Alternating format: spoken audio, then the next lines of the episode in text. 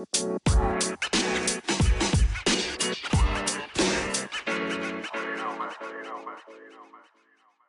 let me see if I can. Oh, I can record on my computer now. I deleted storage. Good job. Good job. Hey, Kendra. Hey, Tracy, how you doing? Fine, and you? I am here. It's a Sunday, and I'm two hours from my church after church nap. So you doing good? Oh, so you hadn't had your church nap Uh, oh no, no, no, not Oh, today. I you especially for stayed for you. Oh, Yeah, I stayed you. up. Other Let me hurry up so you can get to it. wait, I don't get up till four. It would been a minute. You'd be like, what happened? I ain't mad. So let me hear and get you out here so you can get to your nap because I feel it. I need one. And you know what? I did go over these questions for you right before we got on, but I thought about something else I might ask, but I might Oh, forget it. go on ahead. So if I ask it, you know, good. I guess I should tell people who you are and how I know you. Today on the show, I have Kendra Stewart. You know, I have categories of friends. Uh, Kendra is one of my church friends. Oh, yeah, you gotta have the categories. She's still a friend, and I brought you on the show because you and I laugh whenever we get a chance to talk. We may not talk all the time, but we, when we talk, it's funny, and we talk about anything. And we have served in ministry together, off and on for over what 10, 15 years now. Oh I think- gosh, you dating Mhm. us. Mhm. I think I was in your Sunday school class at one point, the single Sunday school. Then it kind of fell off and it switched off. And then somehow I ended up teaching singles ministry with Brother Griggs, and you came to our class, and we've done men women's ministry together. So you know, Kendra gonna keep it Christian, but y'all know me. Y'all know how. I. Uh, okay, today. she don't have Today. to. Right. She Mm. she keeps Today, real. That's why we get along. But she will be the good girl today. I'm gonna be good, I promise. yes. yeah. Oh, that that was what one of the questions I was to ask you. But I guess I should let you tell people, give a a little background, like who you are, where you from, what do you do, college, anything you want to share. Oh gosh. Uh, Well, of course, I'm Kendra Stewart. Um, background, I, I consider myself to be a Fort Worth native because I've lived here long enough to claim it. I was actually born in Minneapolis, Minnesota, home of Prince. Go, yay! But um, I've spent since what I was 10 up until today's date here in the Fort Worth area. So I consider myself a Fort Worth native.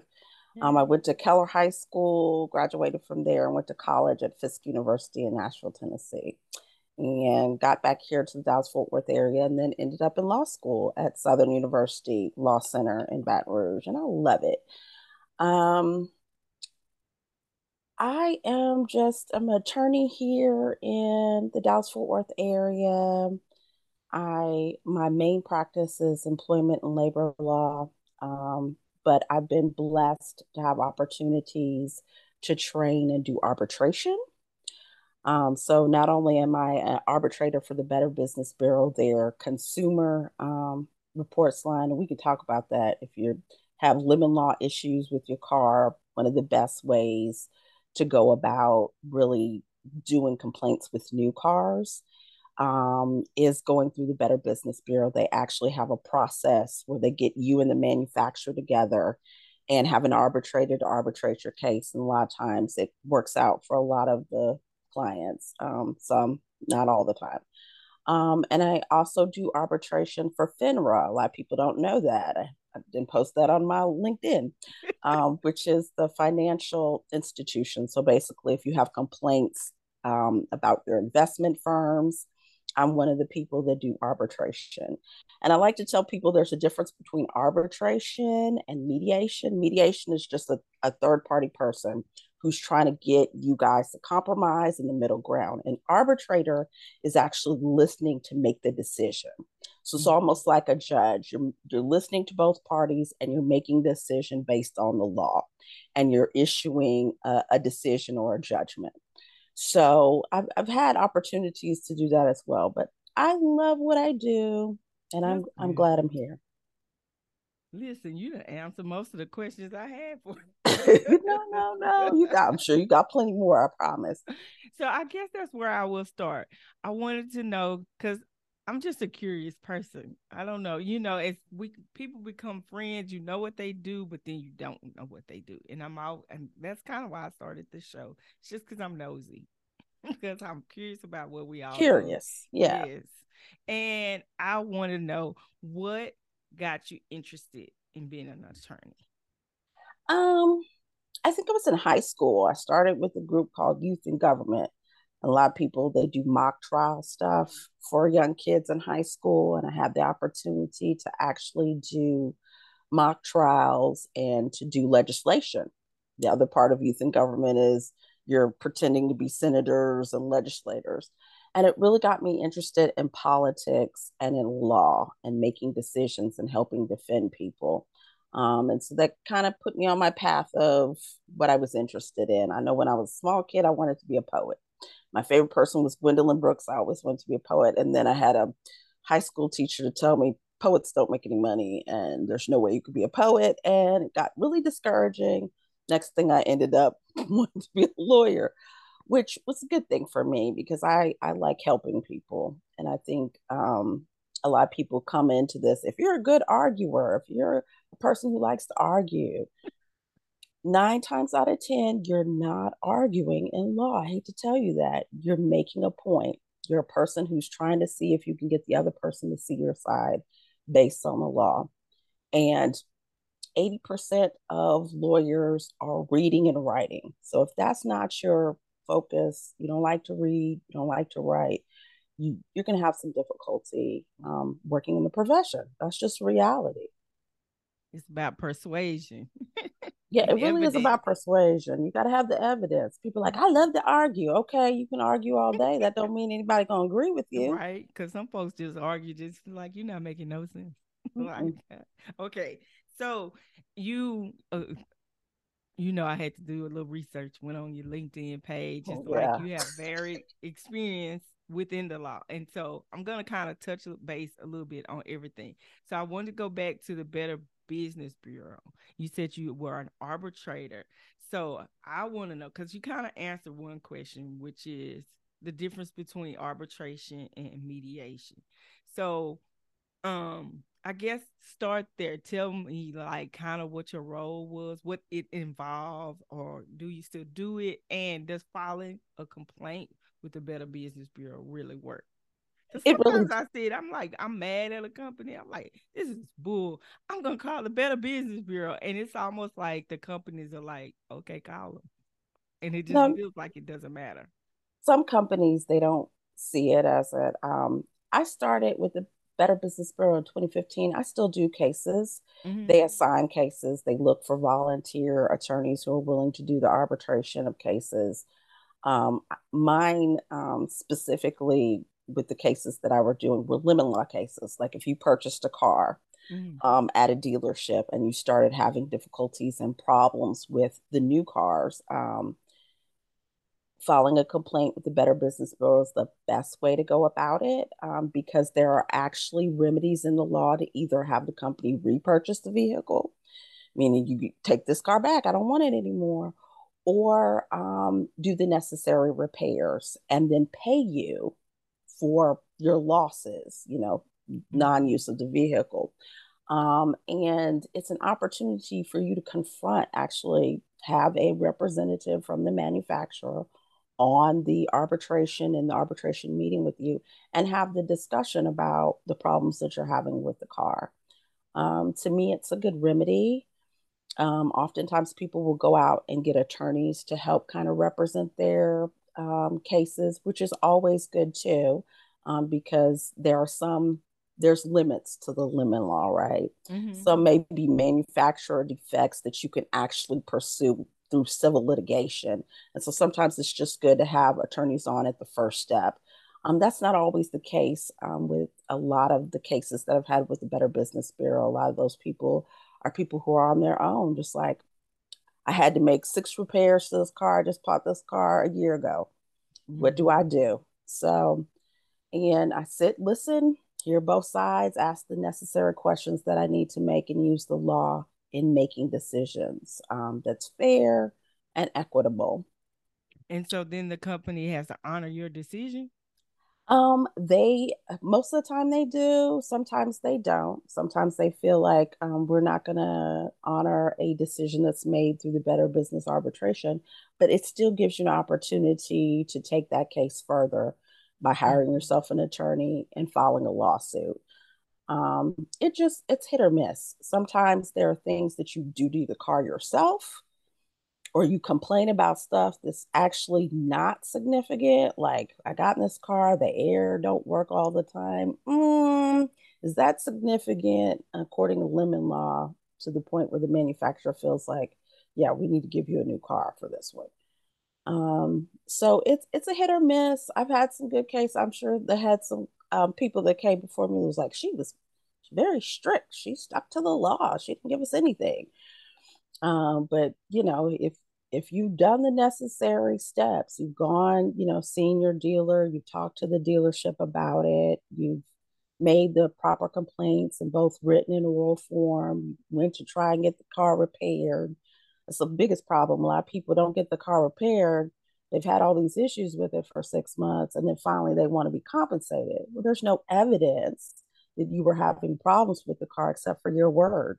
Why should I mm-hmm. take it? Just because you said this was going on. I mean, you have to have some documented proof that, hey, I've done what's necessary to try to fix my car.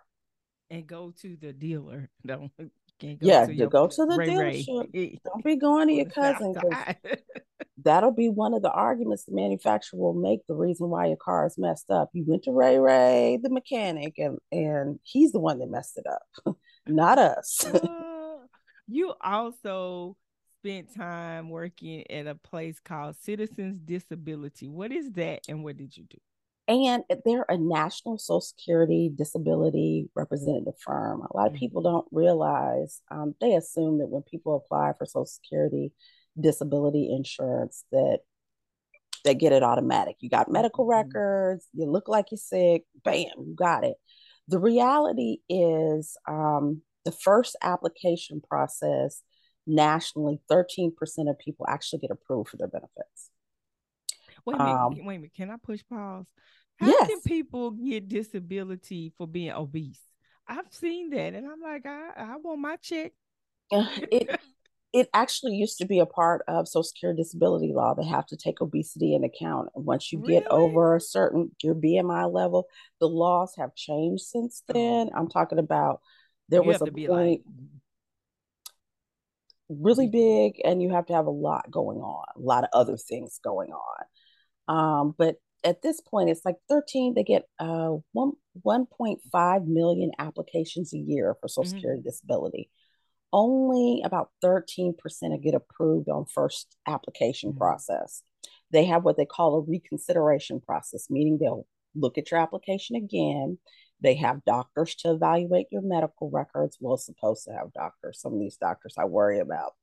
Um, and they actually have a vocational person, a person that looks at what you described your job to be, how it fits into um, the data that they have from the Department of Transportation's occupational guideline book, and whether or not you can go back to work. By the time the reconsideration applications come in, it drops down to 8% get approved. So most people have to go to what they call a, a administrative law judge to have a hearing. Mm-hmm. And if you do not know the rules and the law about how they're looking at your case, what things they need to see, you will lose. Mm. So out here is a lot of attorneys, um, such as myself, that go out and actually go to administrative law judge before administrative law judge and argue a case based on Social Security's disability laws. There's you can win by what they call a listing, meaning your impairment is a listed, your medical condition is a listed condition that meets several factors. A lot of people are like, well, it says that I mm-hmm. have schizophrenia, okay, that's not going to get you listed. It's uh, schizophrenia. You have to show 12 months of this, 16 months of that. Your medical records have to be clearly documented in a lot of things. A lot of people lose even at the hearing level. Um, then there's the appeals level, and then there's the federal court level. So I, um, with citizens, basically, people had Social Security disability hearings. I went before administrative law judge and argued their case. Um, that to me was very rewarding and it helped a lot of people because there are a lot of people out here hurting with circumstances and situations and then they got these people who have gotten disability through their work like they've retired them and they're not eligible for social security disability because their medical impairment is not that great mm-hmm.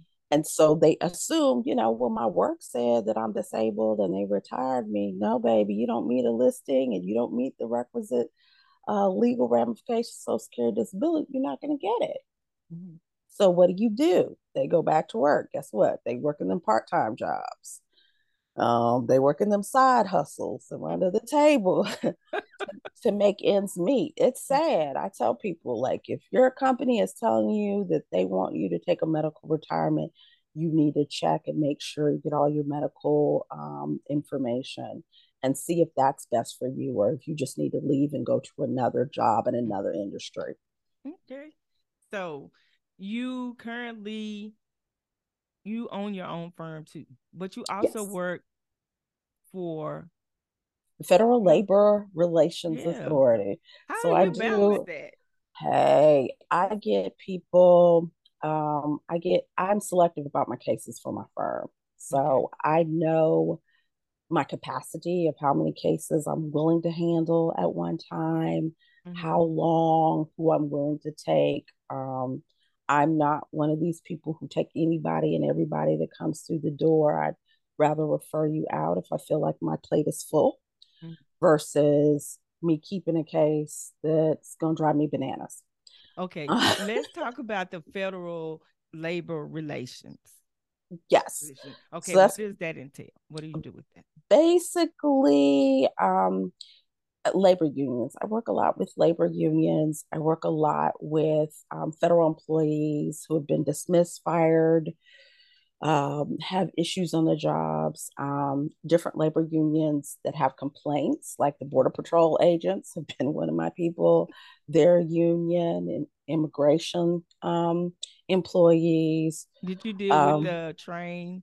You know, recently the No, thank goodness. Oh, okay. I, I, know some people who have. I don't I wouldn't want to have been a part of that. I've mm-hmm. known um, some other attorneys that have done the NFL type uh, mm-hmm. arbitration uh, dealing with no i don't want to do that either um, although you know it'd be interesting I, w- I do want to meet the players i'm, I'm not interested in their labor issues i can meet a few players i'm good um, but it's it's a lot of work um, but i enjoy it i really mm-hmm. do um, and balancing them both you just have to know what you can take on and what you can't mm-hmm. in my own private practice i'm usually doing a lot of wills mm-hmm. a lot of estate um, stuff um, i will take on an employment case um, in regards to discrimination every once in a while i will take on a, a workers comp case um, that I think is significant every once in a while. I will take on consumer cases.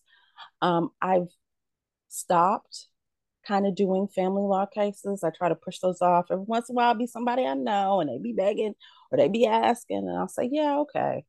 Um, but uh, I don't like doing family law as much. There's too much drama for me. A lot of people are coming with a lot of questions about child support, divorce. We're gonna talk about that later. I do want to know what made you decide because it seems like uh, being a federal attorney, like uh, working with like a federal entity, I guess is the better way to say that, would be like a pretty solid opportunity. But you started your own firm. What made you want to start your own firm too? Just because um one of the things that really uh, got me going was I was having a lot of people that I knew, family and other people, were having a lot of property issues mm-hmm. with stuff they inherited from other family members. And I really wanted to be able to have an opportunity to help people do their wills, um, settle some of these um, property issues, um, particularly in African American communities. Um, it's very upsetting to me um, that our our forefathers, our parents, our grandparents worked their lives to get property so that the family could have um, some something for the future, right? Mm-hmm. And allow it to be um, abandoned and then taken by um, other people who could care less that it was family land. And oftentimes the land gets misused or taken because we don't take the necessary steps. Um, I was talking to my mom about somebody that she knew. Um, and I was trying to tell them, come to me, need to give you some advice. Dad had worked all his life, bought a house, mm-hmm. south side of Fort Worth. Um, none of them, dad dies, none of them wanted to pay the property taxes. One of the family members is living in the house. Finally, the state comes around and says, uh, if you don't pay these taxes, we're going to sell it in a tax sale. Mm-hmm. Right. Um, lost it to a tax sale, um, didn't pay the taxes on it. And this person property is probably worth at this point, just the property. I'm not even talking about the house, 60, 70,000. Now the house on top of it more. Mm-hmm. And um, lost it to somebody who demolished the house, doing gentrification, so on and so forth. And the two, three children are now living in apartments. So you're paying rent to somebody else mm-hmm. When your father worked all his life for this house, this this property that you guys could have invested in, could have utilized together, could have lived in the house together, and you've lost it, and now you're paying rent to somebody else because you didn't take the necessary steps to secure stuff. So I want to be able and have an opportunity to at least help people. Hey, this is what a will will do for you.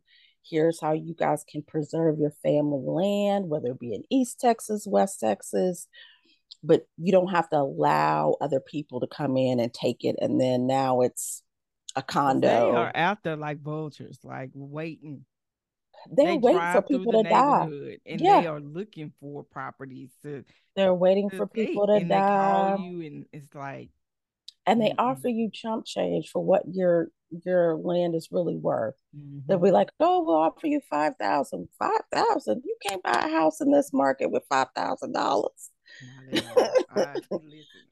You wait you can't buy a good piece of land for that amount. I'm gonna need you to come up with some things. Or um, you know, you lose um family fighting over land and because mm-hmm. you were fighting over you let somebody else come in and take it and now they drilling oils and wells and building apartment complexes on it and you're like your grandfather worked all his life he was a sharecropper for so long and then he did this and then you mm-hmm. let the land go to waste our generational wealth is being eviscerated in my mind because we aren't doing the necessary steps to protect mm-hmm. what our, our our forefathers have worked for. Oh, that's interesting. So you said that you um I guess I want to go here. Who were your mentors? Two of my biggest mentors were two of my law professors. Uh, my criminal law professor, uh, Professor Russell Jones. He's retired. Clap, clap, clap, clap. And then my uh, clinic professor, Professor Lestache, Virginia. That's what we used to call her behind her back. She didn't know it, but Virginia Lestache um, was a wonderful uh, woman who really um, pretty much mentored me in in opening my eyes to not being limited to areas of law. I think a lot of people go into law school and they're like, "Oh, I'm going to practice criminal law. Oh, I'm going to be an entertainment lawyer. Oh, I'm going to do a personal injury. And they're stuck with that in their mind, not knowing that there's so many different avenues and areas with a law degree. I mean, I don't have to be a lawyer. I can be a vice president of a bank or I can be a CEO of a corporation with my law degree. They're looking for people with those types of backgrounds. But if I don't know that it's those opportunities are out there, I, I limit myself. Um, and she was one person who was like, don't go out there and hang your shingle in one area. Go out mm-hmm. there, find what you may like. And when you get in the area that you like, that's when you stick and stay and continue on. But you don't have to limit yourself in one area. So she really was my mentor. And then my criminal law professor, he was just really good about making sure that I kept my litigation skills together. So he was always, you need to go to this you need to try this. You need to hone your skills. You need to read. This is what you need to read. Your rules are your Bible. So you need to make sure that you know them like back of your hands. So he kept that on me. Those were two of my big mentors that really helped. Okay. So what would you tell a young woman, specifically a young black woman who might be interested in becoming an attorney one day? So the first thing you do is is to explore. Go out, find a black female lawyer and just ask, hey, can I hang with you for a day? Can I see what you do? Um, go sit in a courtroom, listen to uh, hearings, what's going on, what's transpiring, um, and then look at different avenues of things where you see lawyers are. Like a lot of people think that the only thing they can do is courtroom. I had a girlfriend graduated from law school. She had no intentions of ever being in a courtroom. Guess what? She's writing decisions for judges. She loves it. She does the legal research. She never wants to be in front of arguing, but she had the opportunity to see what they do. I would say that's the first step. And then the second step is that you definitely need to prepare yourself. Um, law school is not for the faint at heart. Mm-hmm. Uh, it is not something to be played with or joked upon. Um, and so you, you need to have a seriousness of purpose when you go in. So um, in undergrad, do what's necessary. A lot of people go into the pre law programs, those are nice. Um, I would say um, be an English major. Um, uh, explore an area where you're going to have to do some writing. Um, you're going to have to do significant reading um, and then take the necessary preparatory courses to do your LSATs. Your LSAT scores are very important to a lot of law schools, and then get more than just that experience. So, a lot of people are like, I go from um, undergraduate school straight into law school. That's nice. That's fine. Get you some experience. Take a year off, work somewhere, even if it's at a law firm, work somewhere for a year before you get into it so that you can really appreciate um, law school. I think the first year you don't have a social life. So if you the partying type, uh, kill it. you don't you don't have a social life. You're gonna be reading and briefing cases. You're be trying to keep up with your assignments just so you can get through. Uh-uh. Okay. I think that's good advice. I do because you know my major in college was history pre-law. Oh, that's so. And see, history majors do good. A lot of people think that they have to be stuck in one major to go into law. Like I have to be a pre-law. You, you I had people be. with biology degrees. I had engineering, engineering, mm-hmm. and those are areas of law like medical malpractice. Or you could go into medicine, work with FDA.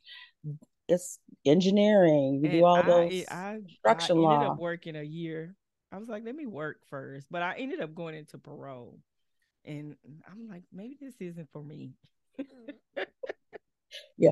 Um, I did a little crim law work but back in the day. I had a mentor, somebody to say, you don't have to go into the criminal. You could actually write briefs. Because I actually, in my major, I love the case briefing. Yeah. I love reading them and analyzing them and figuring out where they went wrong and what the evidence actually said. You know, trial and we didn't have to do any of that, but that was the part of it that I liked. I liked the history behind, you know, like the precedents and all that went in. Well, yeah. this law says this, so this is what we should be doing, or this is how we should rule in this situation. But you know, mentors are key. Right, they're very key. anybody like that. So I guess now I'm getting to really why I brought you on the show because you I did a book um festival and we were there and I don't know how we ended up on this. I think the character we were talking the about character in the book, yes. And his child support issues and you got to talking to me and I actually called you really when I was writing it years ago. Like it's I know it's been five, ten oh. years. It was a long time. And I was like, I have some child support questions. What would happen this way? And he was like, no, because I think I was trying to make him get a DNA with the baby in the womb. And you was like, that don't work like that. no, mm-mm, mm-mm.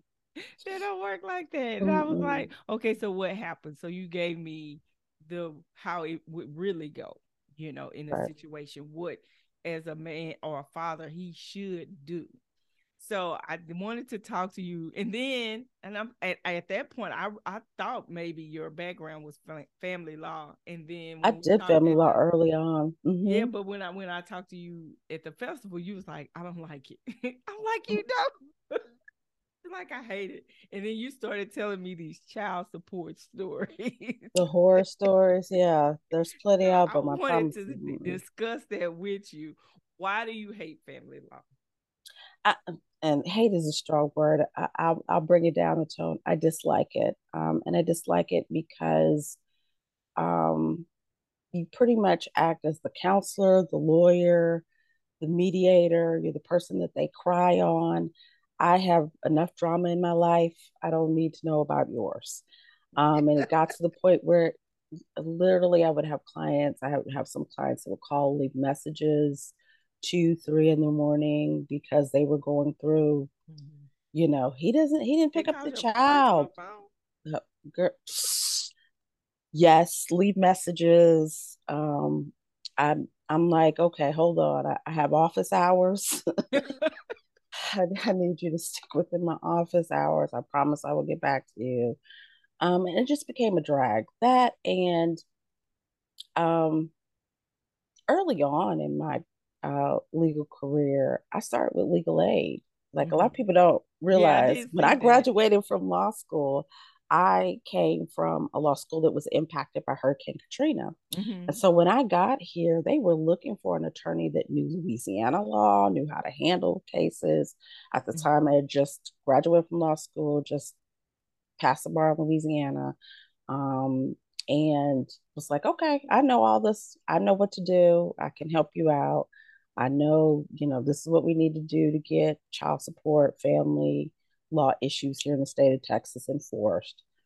And so, like I said, you would have a lot of candidates, a lot of people. I hate seeing uh, men go before judges and get raked over the coals. Mm-hmm. Um, and a lot of times that's what happened. Um, so a lot of a lot of men coming before the court. And part of the reason is the first thing out their mouth is, well, this is why I didn't do or she did. The judges don't care what she did. They don't care what you did. The only thing care about is what's in the interest of the child. Mm-hmm. And if you start your conversation about you and what you can't do and what she and what she can't do, Would they will automatically they they be ready to cut you off and be like, "This was this is the bottom line. This is how we're going to do it. We'll move on and forget all this other stuff. I don't want to hear about how she cheated on you with three different dudes and." this, that, the other. Did they, they actually show up and say that? Is it? yes. Yes. One of the biggest uh, complaints is women, I hate to say it, some women will exaggerate mm-hmm. um, something to make it seem like it's domestic violence when it wasn't. Mm-hmm in an effort to try to quote unquote get the judge on their side. Like he tried he tried to choke you. Okay, did he choke you or did he try to choke? Like, how did that happen? Mm. And come to find out that's not what happened. Those incidents didn't happen. Um, or he wanted to fight or he did this or that, the other. Don't use that as an excuse. Be honest with the judge. We're here about the kid. These are the things that I need. These are things that been going on in our relationship. I've had a lot of people. He calls me out my name. Okay. He was calling you out your name before you got pregnant. Like, what made you think that was going to change? Oh, like, what's new? Please explain. Or, you know, he, he said he would kill me. Okay, but what did you say before that? You said he was going to kill him. So, you know, you expect people not to respond in a certain fashion.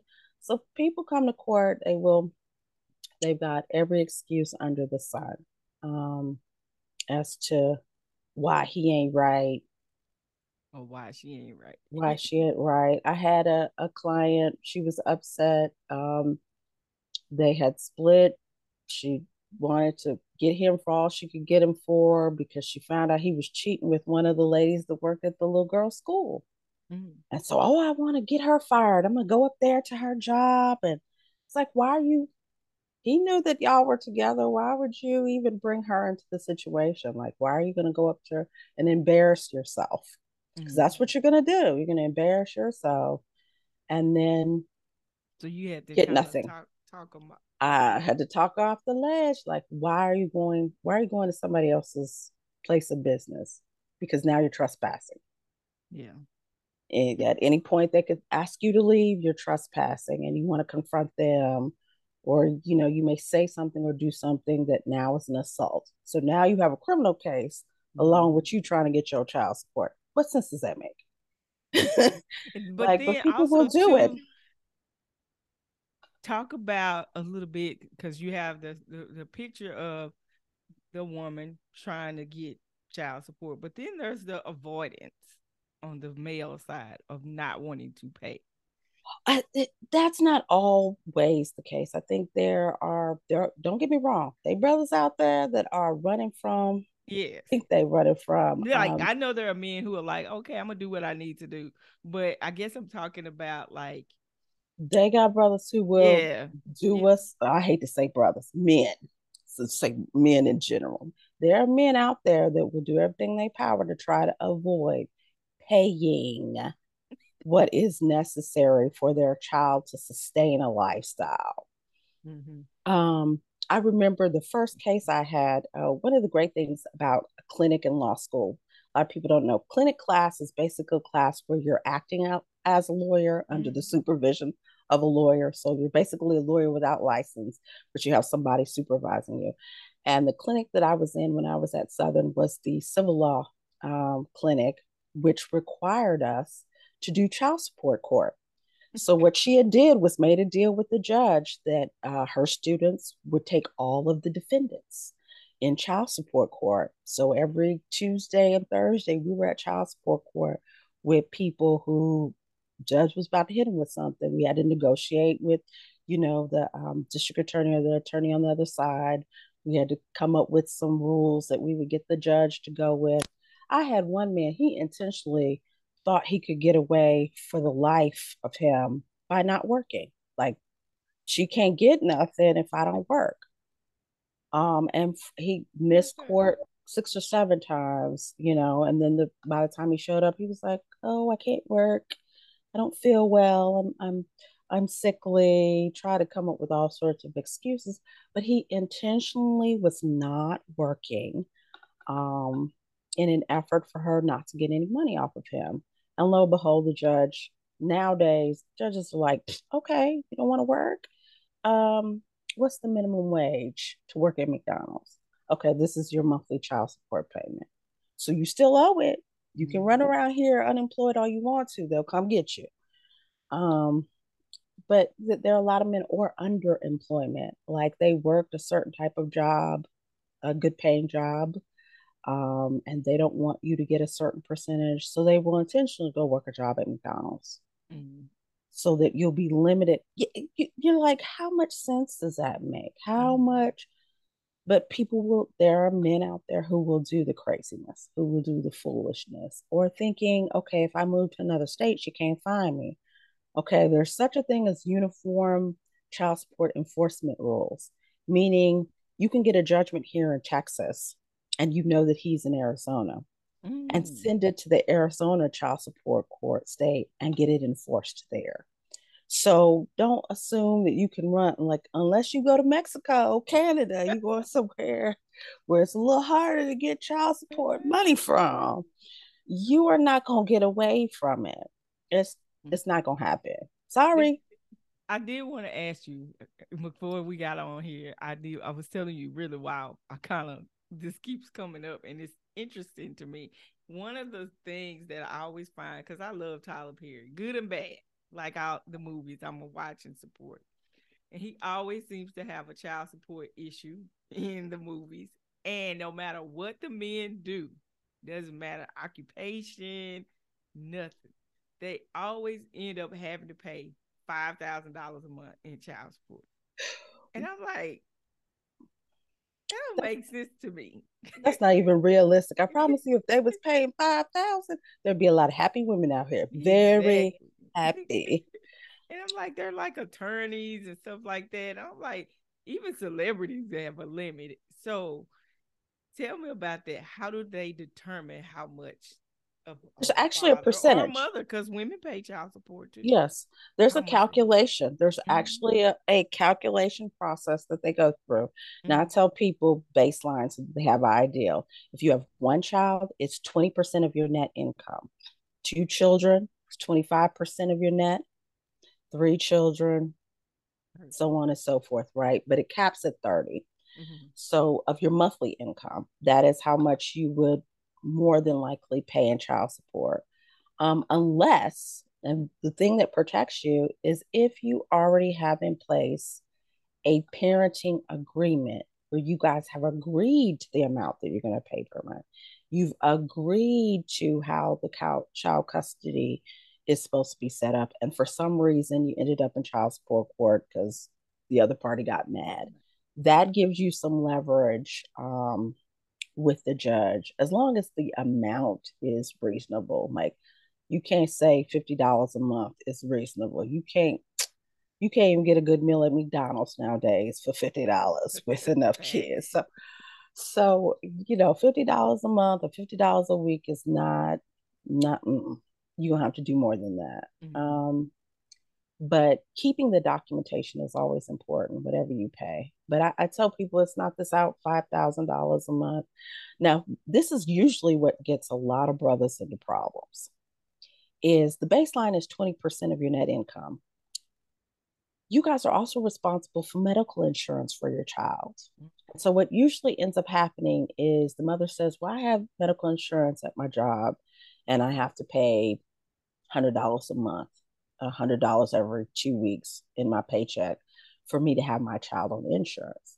Well, the judge is going to charge the father, since it's not under his insurance, that additional money because she has to pay it, right? So now that 20% of the net income plus that extra $200 you got to pay per month for the medical insurance. And then let's say you guys waited till the child was nine, 10 years old before you started on this child support issue, well, you owe back child support. Mm-hmm. So now the court is going to take a percentage of back child support. That's how the child support adds up, is that all these little pieces together, then you may be paying $500 a month, or you may be paying a little bit more um, in child support. So that's why I tell people, you know, like I said, if you have a parenting agreement in place early on and you've consistently paid um, that's something that you can show the court and that can be credited keep you from having to pay that back child support. And then offering ahead of time medical insurance. Like a lot of guys don't even think about it like um and so they get I, hit with this medical insurance mm-hmm. um and that's additional additional money that you're you're shelling out. Or say you know um i've got him covered under my policy you have them covered under yours, and whoever the child is with is responsible for those medical bills.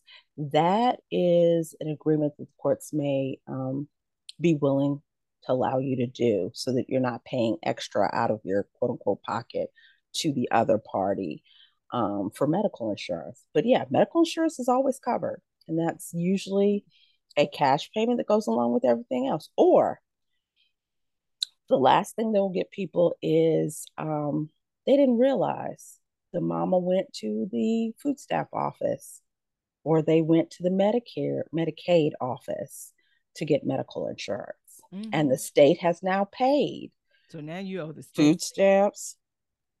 So the state says, hey, okay, we've been paying for this child's medical insurance through Medicaid. Yeah, they're going to be able to keep the medical insurance, but you paying us, the state now mm-hmm. for what we paid in insurance, what we paid out for the food stamp, uh, the benefits, the extra benefits. And so that tacked on, plus however long the mom was on the Medicaid, um, adds up. So that so adds the up father to would get punished because the, the or whoever went, say it was vice versa, the non-custodial parent will get punished by the state or made responsible by the state because the other parent said, "Okay, I need."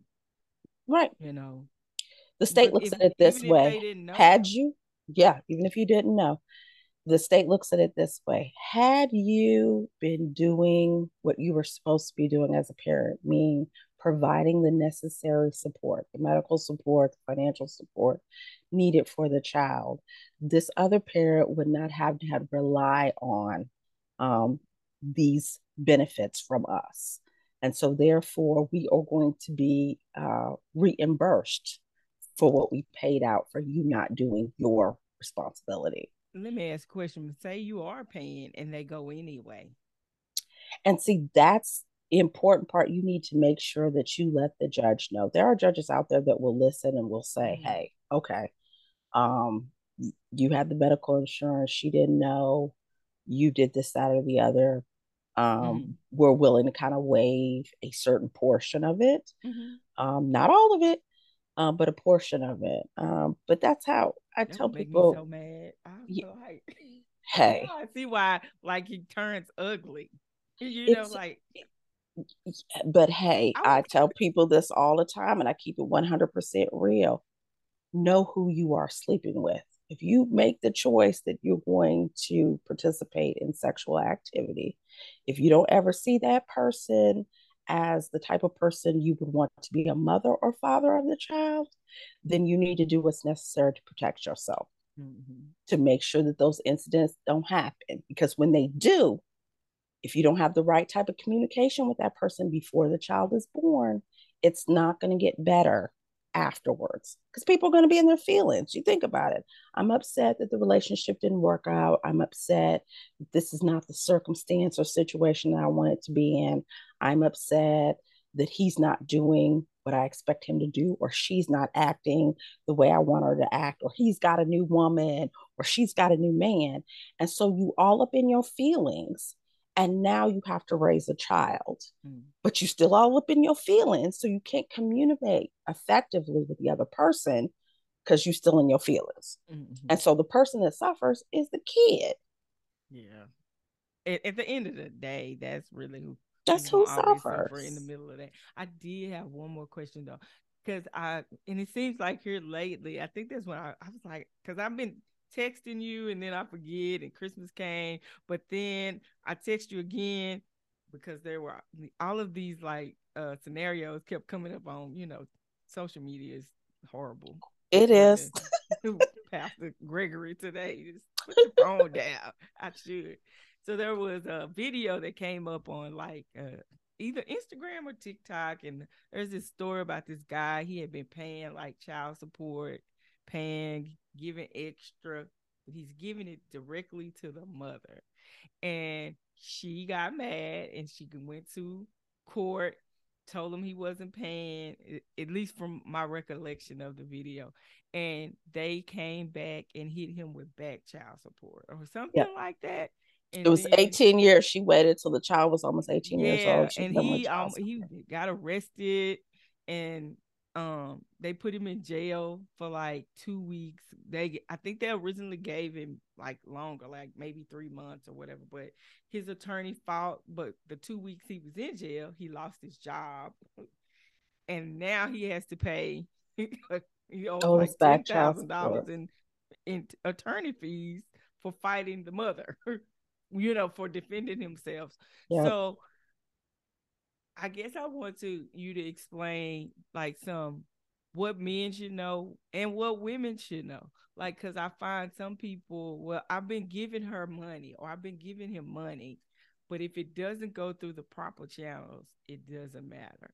You know, so explain that. I I do did know that. Part. And I, I know there are a lot of people prior to them getting on child support, there are men and women who will give cash Mm-hmm. Wrong answer. you always want to keep a record of it. I've told people get the duplicate checks, you know, where you write a mm-hmm. check and it has a little imprint under it where you have the little evidence that you, when you pay in somebody money, even if it's for diapers, mm-hmm. whatever, do the check and give them the check, make them go cash it. They say they want cash, too bad. Mm-hmm. They're gonna get the check so that you at least have a copy of the or uh, write the check, make copies of it so that you have a copy of the record. Because when you go before the court, I'm to tell you, 99% of the time they're to say, I never got that money, or oh, they only gave me that money for diapers, or they only gave me that money for shoes.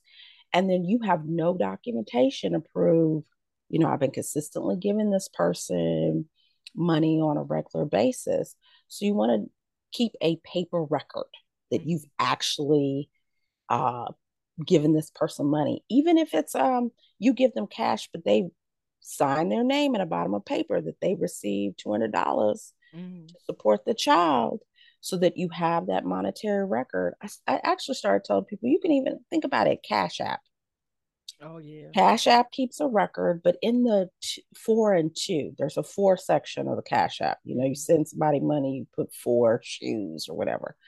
Make it specific. Support payments for their child in the Cash App for, and then keep a record of that. That's at least something digital that you sent money so that if you do have to go before a judge, you've got some proof. And there are judges out there that once they see some physical documentation will say, wait a minute, he's been paying you $150 every two weeks, or he's been paying you $150 a week.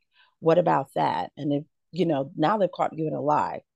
Now I can't trust the other person for what they're saying is real. And now I need to make a decision based on what's fair. Um, not based on what's incorrect. But a lot of people are like, oh, I just put a hundred dollars in a hand. Okay, does That's, it have to go through the child support court? No. Mm-hmm. Um, most people end up at the child support court because person ain't giving their fair share when it comes to raising another child, or they're mad. I want to mm-hmm. make sure that I get into his money, or I want to make sure I take all the money from her. or I want to make sure this, that, the other. And so they end up at child support court. Mm-hmm. Or there are men who already know the situation with the mom is bad. And so they'll go run to the child support court, hoping that I put myself on child support. I get this order that this is going to keep her out my hair. Okay, you need to have calculated that money mm-hmm. before you went ran to that child support order. I tell people before the baby is born, if you can come up with a parenting agreement, and they actually have forms out there online that you can do. You can ask an attorney, uh, can you draft me up a, a parenting agreement that basically says we're agreeing to this much amount of money, we're agreeing that this person's responsible for the medical insurance, we're agreeing to visitations such as this, that, or the other. Both of you sign it, get it notarized, and both have copies of it. So if there ever is a day that you actually, uh, a person gets mad, decides to go to the child support court to put you, quote unquote, put you on child support, you have something to show the judge. We've had a contractual agreement on how we were going to raise our children. And this person has now decided they don't like the contract. Uh-huh. Um, and, and the judges will honor it. Like, I think you're saying what I, I I believe to be true. So like so say say Jimmy Ray gives me child support through Cash App and I he has a record. He can take that and go to the office and say, "Hey, I might not it might not have been taken directly out of my check or come directly through your office, but I have been paying it. And here is my documentation that I have made the proper support payments. And so that's what I want men men or women who pay child support to understand is like don't just give money and expect for it to you for it to count. Right. You right. have to have your documentation and present it to the court for it to count. Right. To make sure that you are on the you know, so that later on you're not hit with a surprise, like now you're getting hit with back child support and you feel like you've been paying. You have to consistently show that you're paying and have that documentation. And that's the most important thing. That word that you said, consistent. Mm-hmm. A lot of people feel like, okay, I gave her money one month, mm-hmm. and then three months later, I gave her some more money. And then they go before the judge and they'll say, well, I was paying her yeah, but you paid a hundred dollars in July and then you paid another mm-hmm. hundred dollars in October. That's not consistent. It's the same thing with visitation. You know, you mm-hmm. saying, "Oh, I'm following the visitation order to see the child." You saw the child once that month of July. You saw once in October. You came over for a birthday party because they told you to come over to the birthday mm-hmm. party. That's not consistency. You have to show the court that you are consistent in what you're doing as a parent because you can't put down parenting, uh, be like, okay, I'm not a mama today. Somehow something gonna happen to the child. Oh no, I'm not a daddy today. It's parenting. Once you have a child, that's something you gotta continue on. That's consistent. You're not gonna be able to give that up. Now, when they get 18, there's, there's some stuff you can let go of, mm-hmm. but you're mm-hmm. still a parent. Okay. What would you tell mothers with advice? I if would you tell can give it. I want you know, this is free. We can't lose our job being on podcast. I I will tell people, mothers, point blank, do not deny visitation to the men because they are not paying support consistently. Mm-hmm. There are a lot of mothers. Well, this is the only way I can get him to pay is is if I, you know, withhold the child from him. Mm-hmm. The child has a right to have a relationship with the other parent, and whether the parent is consistently financially providing or not, the child still has a right to a relationship. Don't deny visitation of the other parent um, based on your feelings or based on this is my way of getting you to consistently pay support or this is my way of you giving me extra money for what I mm-hmm. feel I need um, in an effort for the child. And just like I would tell the dad to get it in writing, mama get it in writing too. You know, if he pays you money, put it down and be mm-hmm. honest in court. Don't don't start with the well, he ain't never paid me. Girl, you know you got that $150 last week. Stop lying in court because now it becomes a credibility issue. A lot of people don't realize that sometimes judges are making decisions just based on your credibility. Hmm. I see it on Judge Mathis. Yes, just based on whether or not you are honest standing before that. And if you would lie once to a judge, why should they trust anything else you mm-hmm. have to mm-hmm. say? So if you go, he ain't never gave me it, you've already put yourself in a position where now mm, she don't have to believe you. He don't have to believe you. Um, okay. But make sure you get stuff in writing. Um, and don't use your money for stuff that's not a necessity to the child. Meaning, rent is important. There's nothing wrong with using some payments. The child needs somewhere to live. They got electricity. Child need electricity. Clothes on their back. Food on their belly. Gas in the car. Some of that money go to gas. Guess what? The child got to go back and forth to school. All their little uh, activities. Yaze. So there's nothing wrong with that. Please don't use your child support payment to get your nails done because you get your nails done every week or your hair done. Have you actually seen? Yeah, issues. I had. That? I've had a guy come before me. His biggest issue was that he was paying five hundred dollars a month in child support, and the child, when he picked up the child, the child didn't have on the best clothes, was barely dressed, didn't have any really good tennis shoes, was always complaining about being hungry. Um, had been in the house. There was very little food to eat. But guess what? She had that Hennessy stocked up on them shelves. She was at the club. Her hair was laid every week. She had her nail. I'm talking about nails done, done, done, done, done really nicely because she wasn't doing what was necessary. And his complaint was, I need to get custody of my kid because here I am paying child support to a woman who's out here spending the money. Mm. My thing, and I've, I've had women who are financially well off, mm. meaning, yeah, they're getting paid the child support because they have the child, but they've actually put established a checking account for their kid and so that child support money goes into the checking account so that when the child is of a certain age, they can begin to spend it on stuff that they want. Mm-hmm. I think mm-hmm. that's smart. I used to give my child, be like, your allowance is coming out that money your daddy didn't give. So here, here your $50 for the month, whatever, for you to be able to to spend and learn how to spend it. It's a great opportunity to teach tithing and all that other good stuff. So it was a, it was a, a useful thing, but please don't be out here spending your child's poor money on stuff you know is not to the benefit of your child. okay, so what would you tell fathers? Get it in writing. Get it in writing. Get it in writing. And then number two, don't be afraid um, to actually go to the child support court for custody. A lot of dads feel like, okay, because she technically is not a bad mom, I can't get custody of the child. That's not necessarily true. If you're doing what you're supposed to be doing um, for the child, making sure the child is going to school, making sure they're getting the proper education, um, in their life, you could actually be the primary caregiver and have custody of a kid. I had a gentleman, friend of mine, a long time ago. I did his case. It was so sad. All he wanted was his daughter. That's all he wanted. He wanted to be able to have his daughter in her, his life. Um, but he was paying child support. And basically, mom was like, I need the child support money for me to survive and be able to do other things. So I'm never going to give you custody of the daughter. Finally, he asked, he said, if you just let her live with me, you can keep the child support payments.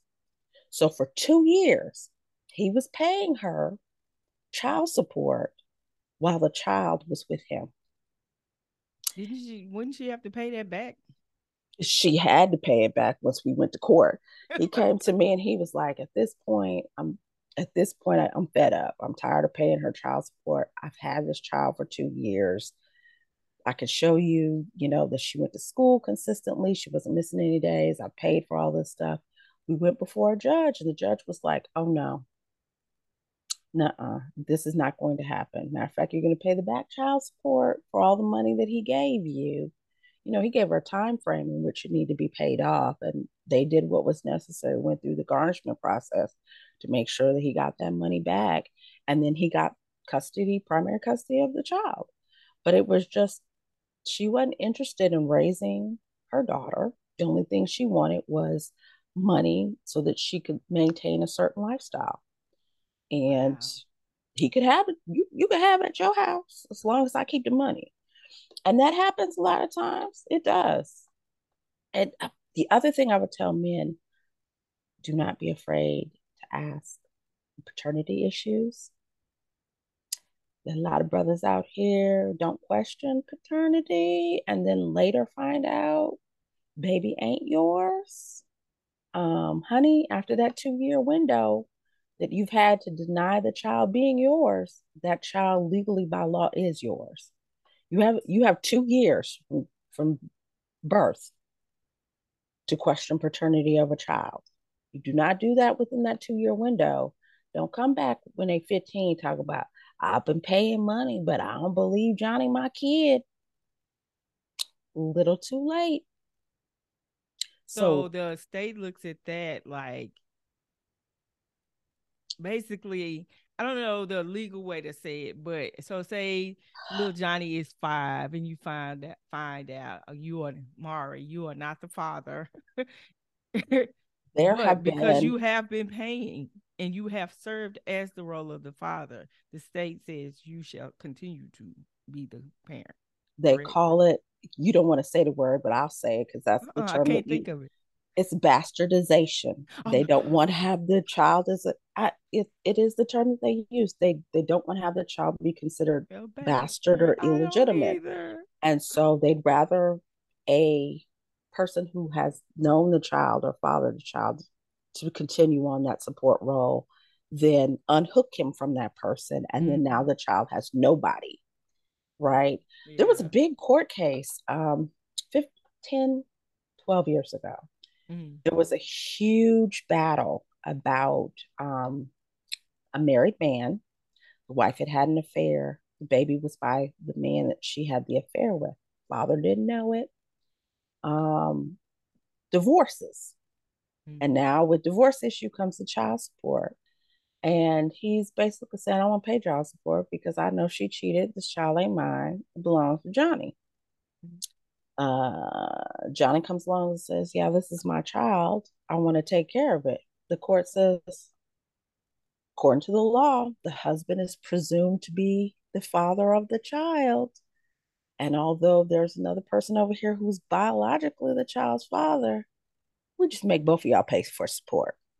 And both men ended up paying support on this one kid because they didn't legally, there was no avenue to quote unquote unhook the child from one father to the next. So if you have questions about paternity, you need to ask it and handle it. That was so interesting. I had a I had a male friend who had a young lady told him she was pregnant with her baby for a period of time. He believed her mm-hmm. until she said the baby came early. He was questioned about the dates a little bit, and we did the what I call undercover sneak. I would never tell anybody to do this because it's improper, but um, I said check the DNA. He went out, got a kit, swabbed the baby, took the test, come find out baby wasn't his. Went through the child support office, which was what she was trying to do, and said, I'm questioning paternity. I want a paternity test. Took the paternity test, come to find out, child wasn't his. He went his separate way, she went her separate ways. Um, and that was it. But he was about to be on the hook for a good little piece of change. He had a great job. He would have been paying her at least eight, nine hundred dollars a month. Had he not that's a car note. Question. You but think about need, you know, I'm not gonna knock that, but kid kids do need, but mm-hmm. some women have multiple children by multiple different men, and that money can add up real quick.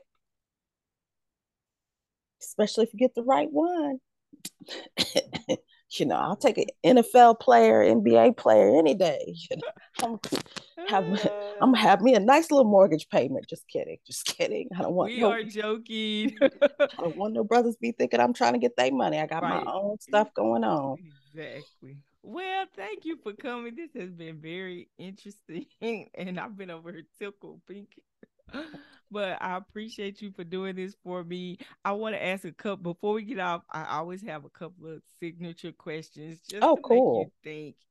So I'm gonna start by asking you, what makes you sad or angry? Sad mass murder of children. Oh. I hate um, school shootings. Um, people used to laugh at me because they were like, "You always play like you hard," and you, this, that, the. I don't play hard people don't know me very well. I'm firm when I need to be firm. I'm sensitive when I need to be sensitive. I used to cry. Like when you would get on the news and you'd hear about schools that would have mass shootings, I would I would literally break down and cry. And they were like, okay, this is I'm like, no. Why we live in a country where it's okay um, for kids to be murdered going to school mm-hmm. is beyond me. And that makes me very angry and very sad.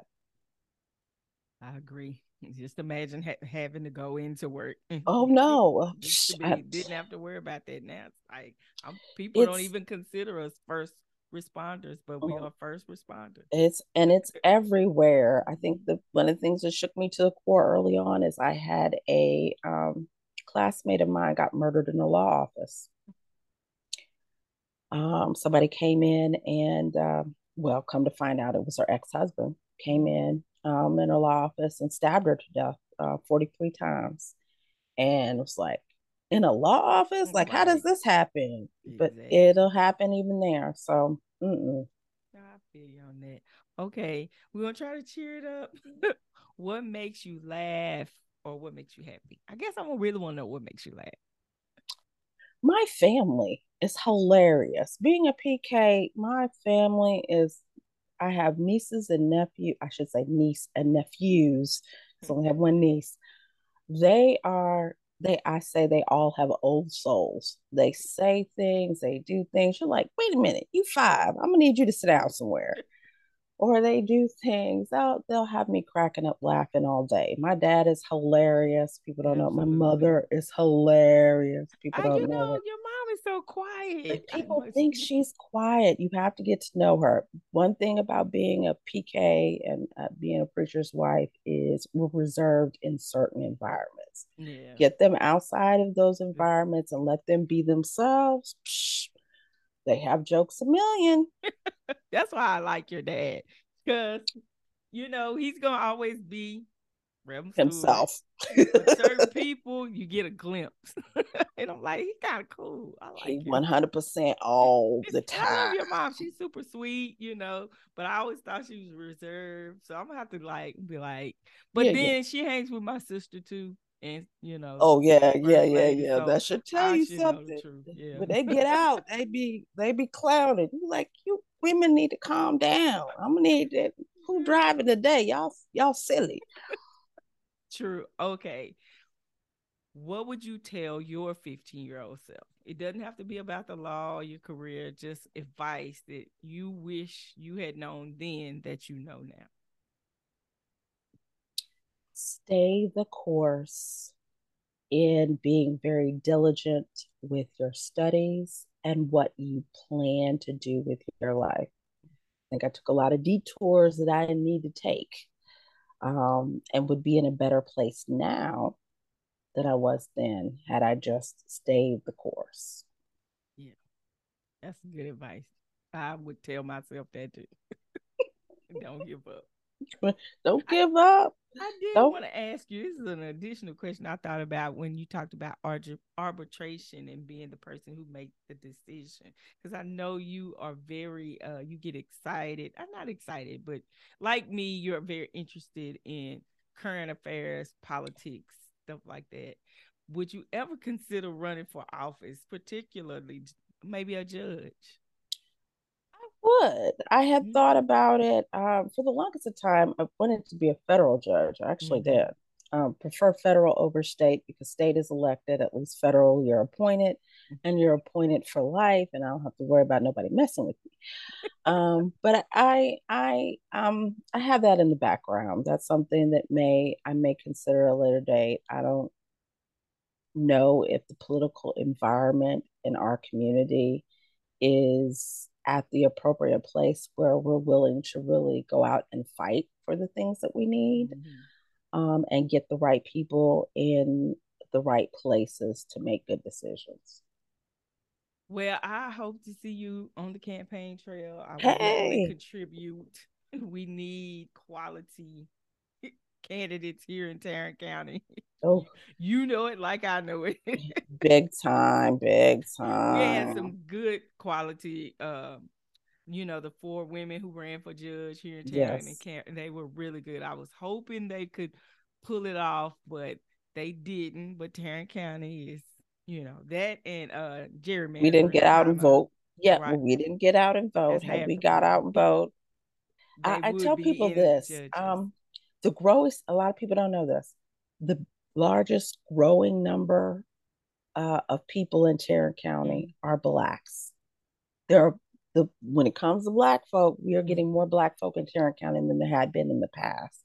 But we have not um, come together to utilize our power so that we have a voice of representation in our community, and we need to do more, more of um, getting it and together. understand like what it's gonna take for us to, even if we can just get a fraction more to show up to vote.